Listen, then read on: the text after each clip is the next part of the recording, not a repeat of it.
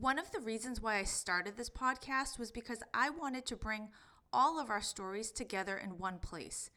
I wanted you to know that no matter what our social media feeds look like, we all have struggles.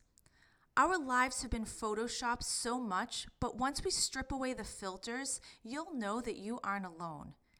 And that is what connection is all about.